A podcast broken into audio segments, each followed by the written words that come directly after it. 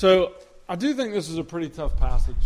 Um, this passage is one of the, is really maybe the key passage in all the New Testament uh, where we learn what does it mean to relate to the old covenant law, and uh, and it gets gets pretty hairy.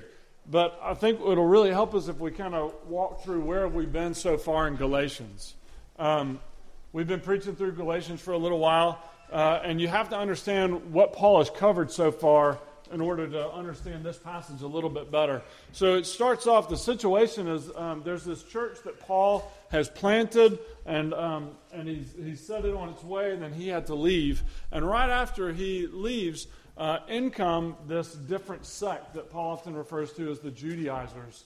Um, simply put, the Judaizers were telling them, yeah, what Paul said is really good, but, um, but you also got to obey the law of Moses. Um, and so you, there's been talk already in the Galatians of, of circumcision. Um, there's talk of, uh, we've already seen uh, talk about table fellowship, about eating, because there are these laws that set aside God's people. The law uh, of Moses um, separated Israel as a separate and holy nation, so they had laws that, that they couldn't eat with Gentiles. And then you see Paul say, I had to confront Peter to his face. Do you remember this a couple weeks ago? Peter had, uh, had come, and, and then he separated himself, and he started uh, observing Jewish uh, food laws, and so he separated himself from Gentile believers. And Paul had to say it's not in keeping with the gospel. The gospel that I'm, that, that I'm preaching and that, we've, that we both received from Jesus um, brings about unity. It doesn't bring about division. And so that's really where Paul is going. That's kind of the application that we see him taking here.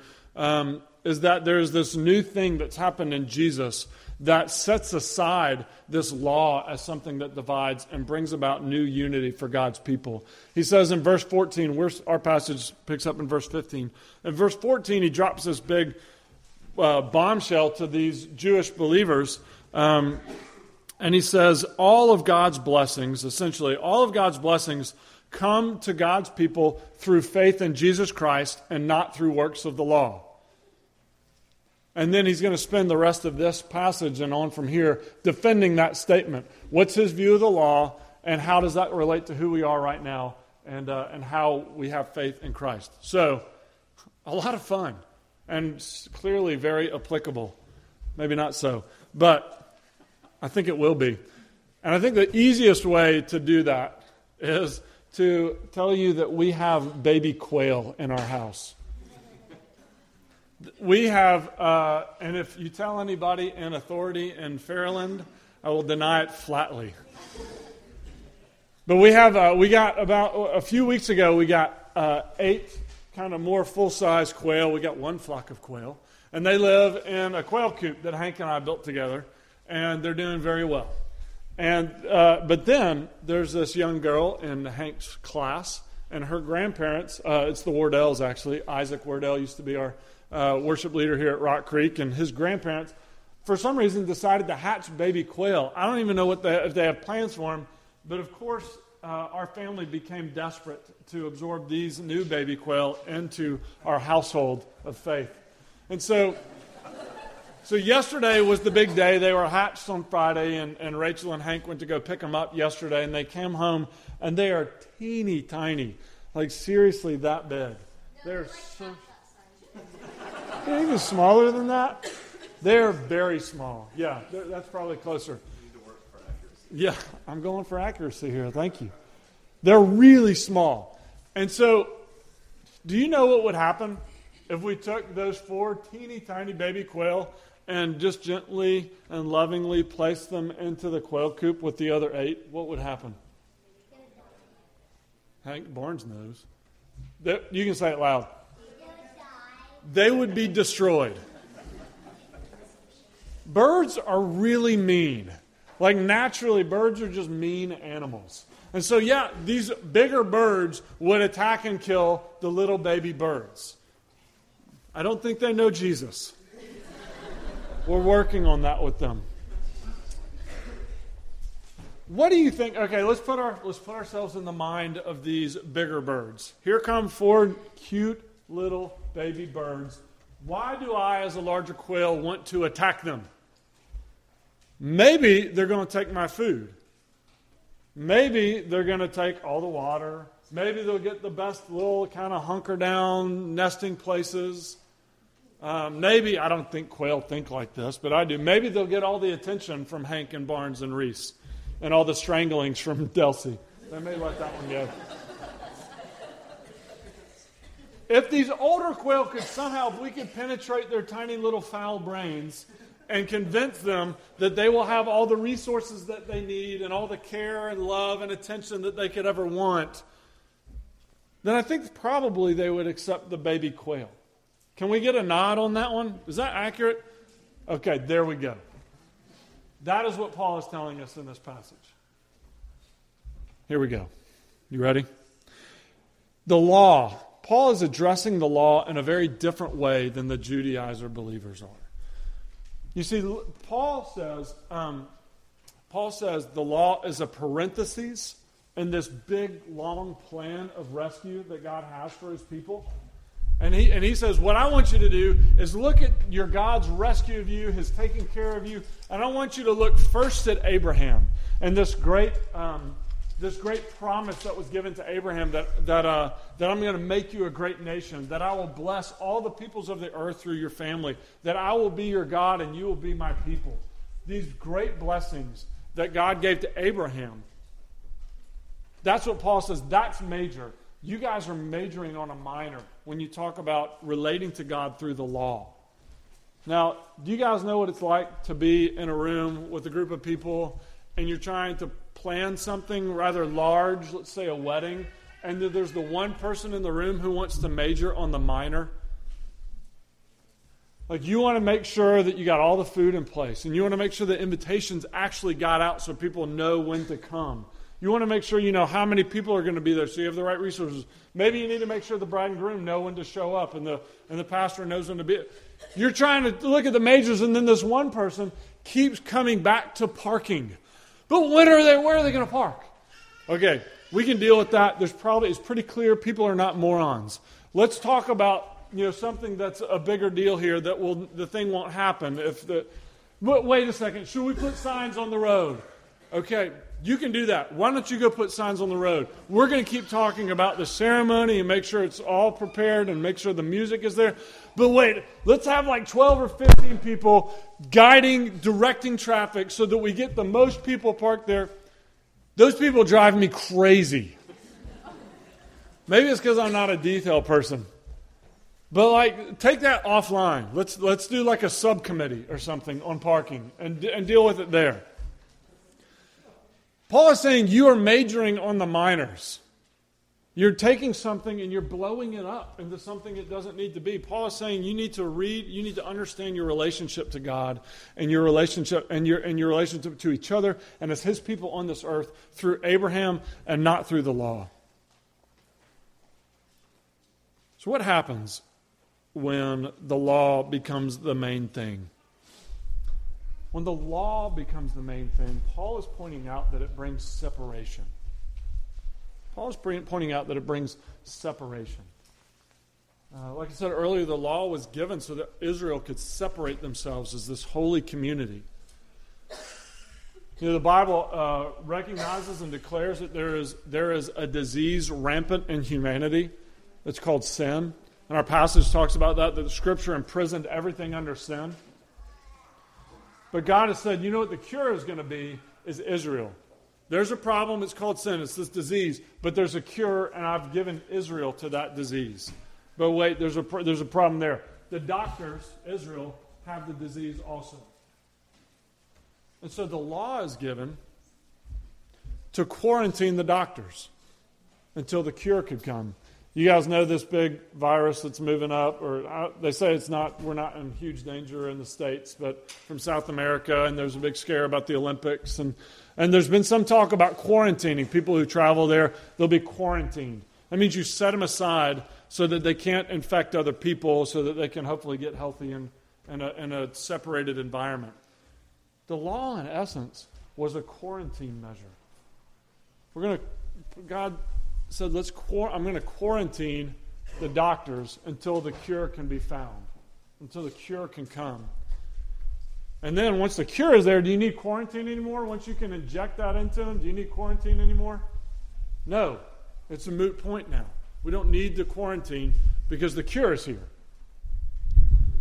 So Paul is saying what happens when you maintain the laws, you're maintaining quarantine, you're separating. The fruit of that is separation. Now, one of the less obvious fruits of this law that creates separation is separation from yourself. Separation from yourself. Have you ever said this? Well, part of me wants to go to the park today, but part of me wants to really needs to mow the lawn. Or part of me wants to major in pre med, but, but part of me wants to major in literature. Part of me wants to name my kid after my grandmother so we can get that inheritance, but part of me wants to name my kid something really trendy and cool. You feel this division. We all know that kind of division in ourselves. And this division is, I mean, it can be kind of laughable. Um, but, but it's this division, uh, you know, that will bring uh, that will bring about some of the greatest uh, tensions and trials in your life. Um, you know, I, I, think it's it's uh, it can be a bit of a scary thing when you see a grown man cry. Am I right about that? That's a bit off off putting. The times that I've seen grown men cry most recently, and this is sorry, that was a funny intro to a serious thing is when there's this separation in themselves. When they say, when they, the times that I've seen men come to tears, most recently, has been this sense of a separation of self. Like um, this, this need to be a thing that they cannot possibly live up to. It's really been in pity. In pity. Who, uh, no, no one no one is gentle or soft with me. I have to be strong. Um, I have to be something that I don't think I can be. That's that division of ourselves. That and, and the law brings about that division. How does that happen? How does the law separate? How does the law keep apart? Well, we may not follow the, the Jewish law, the ancient Israelite law, but each of us makes laws that separate. We make laws that separate us one from another. Um, there are laws like uh, body type. That's a law that we put onto the world. That if you're of this kind of body type, then you are attractive then, um, then I want to be around you, then you're a good person in some respect. And if you're of that body type, then I really don't give you the time of day and I'm not really interested. Here's where it gets really fun. Some of us pick body types that we aren't. Like, what if I decided that a, the perfect man should be about six one, And if he was off by more than two inches in either direction, he was not really a man. I would be out. Like, that would be, it would be terrible, right? I'm freakishly tall. Did you guys get that? But we do that. We make laws that we actually don't fit into. And that's where, I mean, and that's where this kind of separation with others, but separation with ourself comes. Here's another one. If you, uh, if you live anywhere north of Lula Lake Land Trust, you know this law and you live by it. There are two laws that govern that area. One of them and they're both designed to separate. One of them is you must be born into the right family. You must be related to 80% of the other people on the mountain. You must know those relations. You must go into a family business or have family money or, uh, or, or, do something uh, revolving around the connections that your family bring you. You must hang out with those people in the right places. That's what makes you and your crew good to go. That's the law. Uh, but there's another law, isn't there? Those of us who have moved to the mountain, we try and impose a different law. And this law says if you use your family connections, if you go into the family business, If you have all these friends that aren't that, that then uh, that, that you grew up with, then you're not really a self-made person. You aren't really honorable and respectable as a man or a woman. Each party really wants to focus on, yeah, those guys do that law to me. And I, I don't like that. But I mean, somebody came up to me after the last service and said, I know that law. And I was really rejected by it. I said, But did you remember that you did the, did you do the other law? Like, oh, yeah, yeah, I think I did. Yeah. laws, we design laws to separate us. We live under these laws that separate us because we must know where we belong. We have to know who, where we are and how we relate to other people. And so we put a law, we create these laws. We had a law, I created a law recently in our neighborhood. I didn't know I didn't know I held this law, but I, apparently uh, it's been revealed that I held it very tightly. There is um, there is a, a, lot of land in our neighborhood that's recently been developed, and uh, and we knew they were going to put two houses on it. We were great. That's wonderful. But Rachel and I, uh, one Friday, we were, I was on. Uh, it was my day off, and we were drinking our coffee, and we see these big machines move in, and they start clearing out the underbrush. It was all overgrown. They start clearing out the privet hedge and stuff. We're like, all right, clear it out, make it clean. Then we, we go out and we end up chatting with the bulldozer guys and all that stuff. And, uh, and, they, and we said, So, what, what are y'all doing today? Um, they said, Well, taking everything down. We said, well, Everything? Taking it all down, every bit of it. We we're like, Yeah, but not like that tree and that tree. Like those really big, beautiful, not those, right? No, doing it all. Got to get the big machines in here to build these houses. Guess what my law was? You don't ruin my view from my home. You don't destroy 80 plus year old trees for the sake of convenience.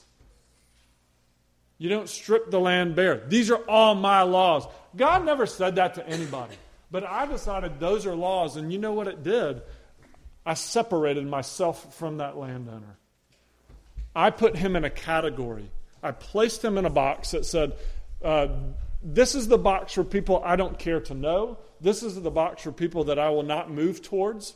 This is the box for people I do not want to relate to. He belongs there because he broke that law. It got big in our neighborhood, I want you to know. Um, and because of, uh, uh, because of, of, the wise and, uh, and loving confrontation of a brother um, who, said, who said to me, Hey, I think you guys are kind of going about this wrong you need to move towards this guy. There's a real opportunity to show him love and acceptance. And it was, it was Jameson Griffin, which who would ever think that Jameson would confront another person on something they were doing wrong? It's astounding. Last time ever, Jameson, I promise. no, seriously, it was great. It was very timely and loving the way he moved, and and it led to good conversations with me and this landowner, where I was able to say to him, "I'm really sorry. I I have I've um, I've disliked you. I've judged you. I've put you in that box. I've even gossiped about you, and I need your forgiveness. So we make these laws that, that separate us. And we want to live under them because they tell us where we belong. They, we, they give us some kind of comfort about who we are. We make a law, we decide who's guilty, and we carry out the separation. I want to acknowledge real quick that um, that unity is the application of this passage, but it's not the only and highest value for Paul. Paul is not here saying, you deal with the law the way you want, and other people will deal with it the other way. As long as we both, you know, are nice to each other and nobody hurts each other, we're okay. You, Paul's aim is much bigger than living um, in quietness with each other. Paul has a bigger aim than, than fake unity or tolerance. Paul's aim is much higher. So tolerance, so unity is not actually the, the, the highest value for Paul. Truth and the honor of Jesus Christ are actually the highest value. You see, the law had become, at this point, like a roadblock. Have any of you ever been stuck in traffic? One of the great things about being uh, about uh, having family not from here, but just, just down the road in Nashville, is that 24 is usually really clear. There's almost never any traffic, which I'm serious about, unless you are like right, uh, like at the, um, what's that called in, in Chattanooga, where it, uh, the Ridge Cut. What are people doing there? I think they like pull over to send a text in the middle of the lane or something. It goes so slow. I don't understand that at all. That's like the only place there's really significant traffic in Chattanooga. And I love that about our city. But, uh, but if you're traveling along there and somebody gets uh, some big tractor trailer jackknifes in the ridge cut, then you're going to be sitting there forever. One time, years and years ago, Rachel and I were traveling down from Pennsylvania. We used to live in Pennsylvania, traveling back to Nashville for Christmas. Um, and we were traveling through Virginia, and it was snowing, and we probably should have just pulled over but uh, a big tractor trailer jackknife there. And we sat there on the interstate for three plus hours with just uh, me, our dog, and very pregnant Rachel. It was not a comfortable three hours. And we couldn't, you know, you can't leave your car on. You might run out of gas and it's freezing cold. It was terrible. But the law at this time had become like a roadblock. Like a roadblock from God of uh, that, that obstructed God's blessings getting to his people. You see, and like in those big wrecks, they got to bring big machinery in, right, to move that roadblock out of the way so the way is clear again for God's blessings to move to his people. Paul talks about, Paul uses words like inheritance, life, the Spirit, justification, righteousness. These are all just uh, code words that should spark off in our minds big ideas about what it means to relate to God and be His children. Paul is saying that roadblock is clear, and those blessings are flowing, and it's been cleared by the cross of Christ. Um,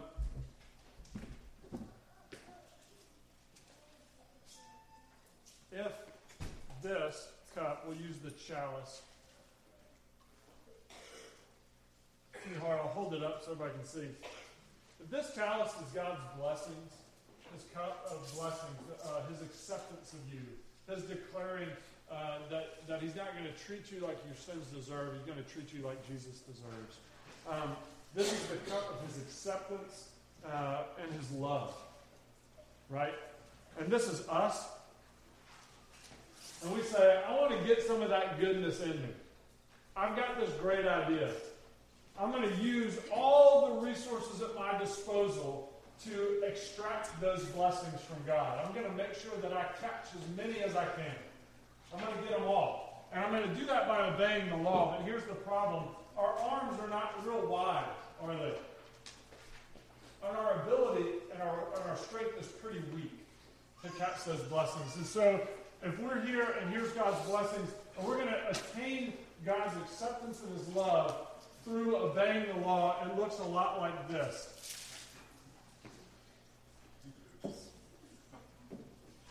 Uh, and a little bit of blessing ended up in there, I want to point out. What happens when there's a spill? Does anybody, would anybody here grow up a clumsy kid in your house? Nobody? Yeah, we got one. Okay. What happens when you spill? curses, right? curses happen. That's what Paul is saying. When we try to obey the law, the law brings curse. But I do want to point out there's a little bit of blessing. Do you know what this is? This is the blessing of trying to live in God's world in the way He set it up. Those are good blessings. Uh, don't lie. Don't steal stuff. You're not going to end up in jail. Great. Those are good blessings. And you can catch some of those by obeying the law. But this is what Paul is saying in our passage is that we are incapable of achieving that ourselves by works of the law. It only brings the curse of the spill. But that's why Christ had to come. This is that language of the, the offspring to whom the blessings were promised. This is that language that Paul is using here where he said, the offspring who's coming. Christ Jesus. And then he, Christ, can catch them all. And when we have put our faith in, when we accept that, when we trust, then those blessings can then come to us. we have to have we have to have that intermediary. We have to have that in between us and God because works of the law are only going to bring the curse of the spill and not fill us with these blessings that God has for us, this acceptance, this love, this, uh, this treating us uh, like Jesus deserves to be treated.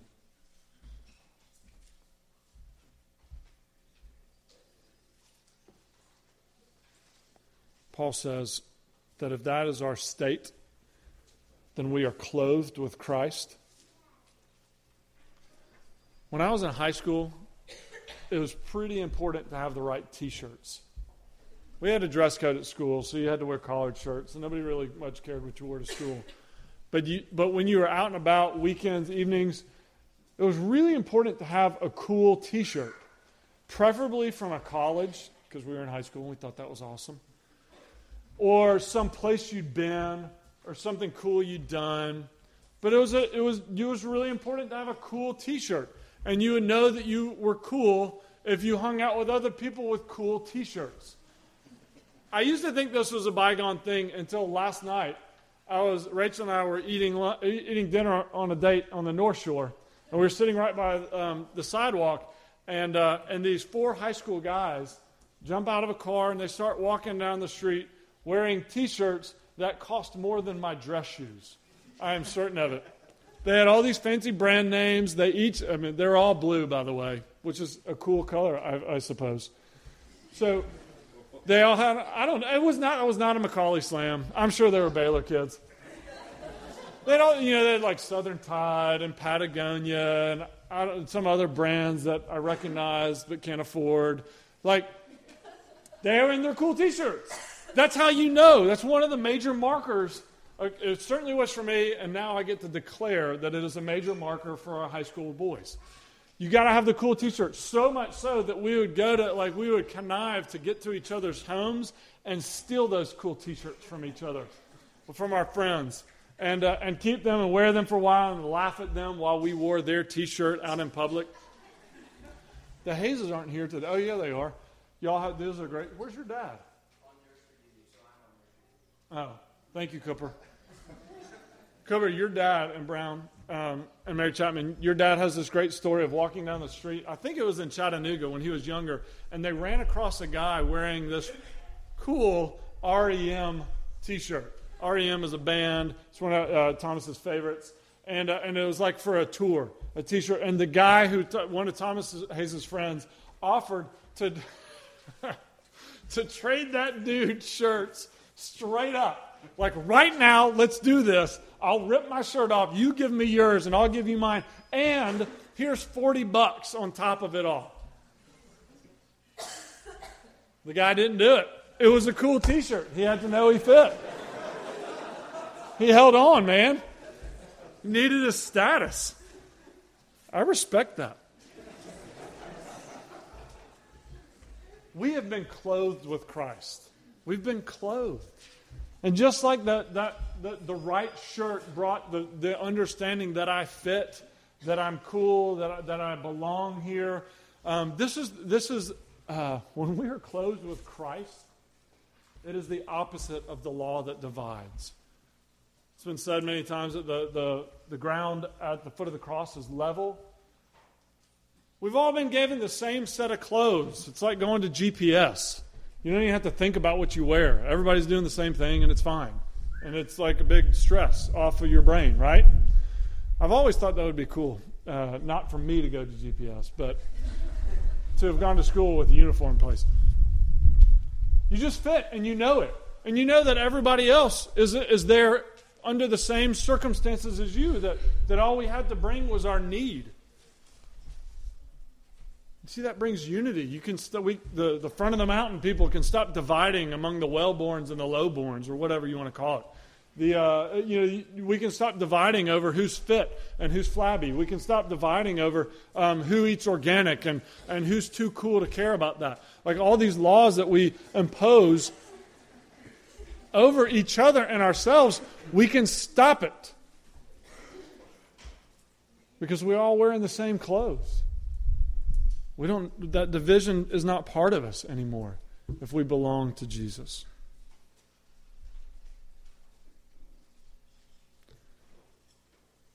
The law, I will say quickly, does still have a place.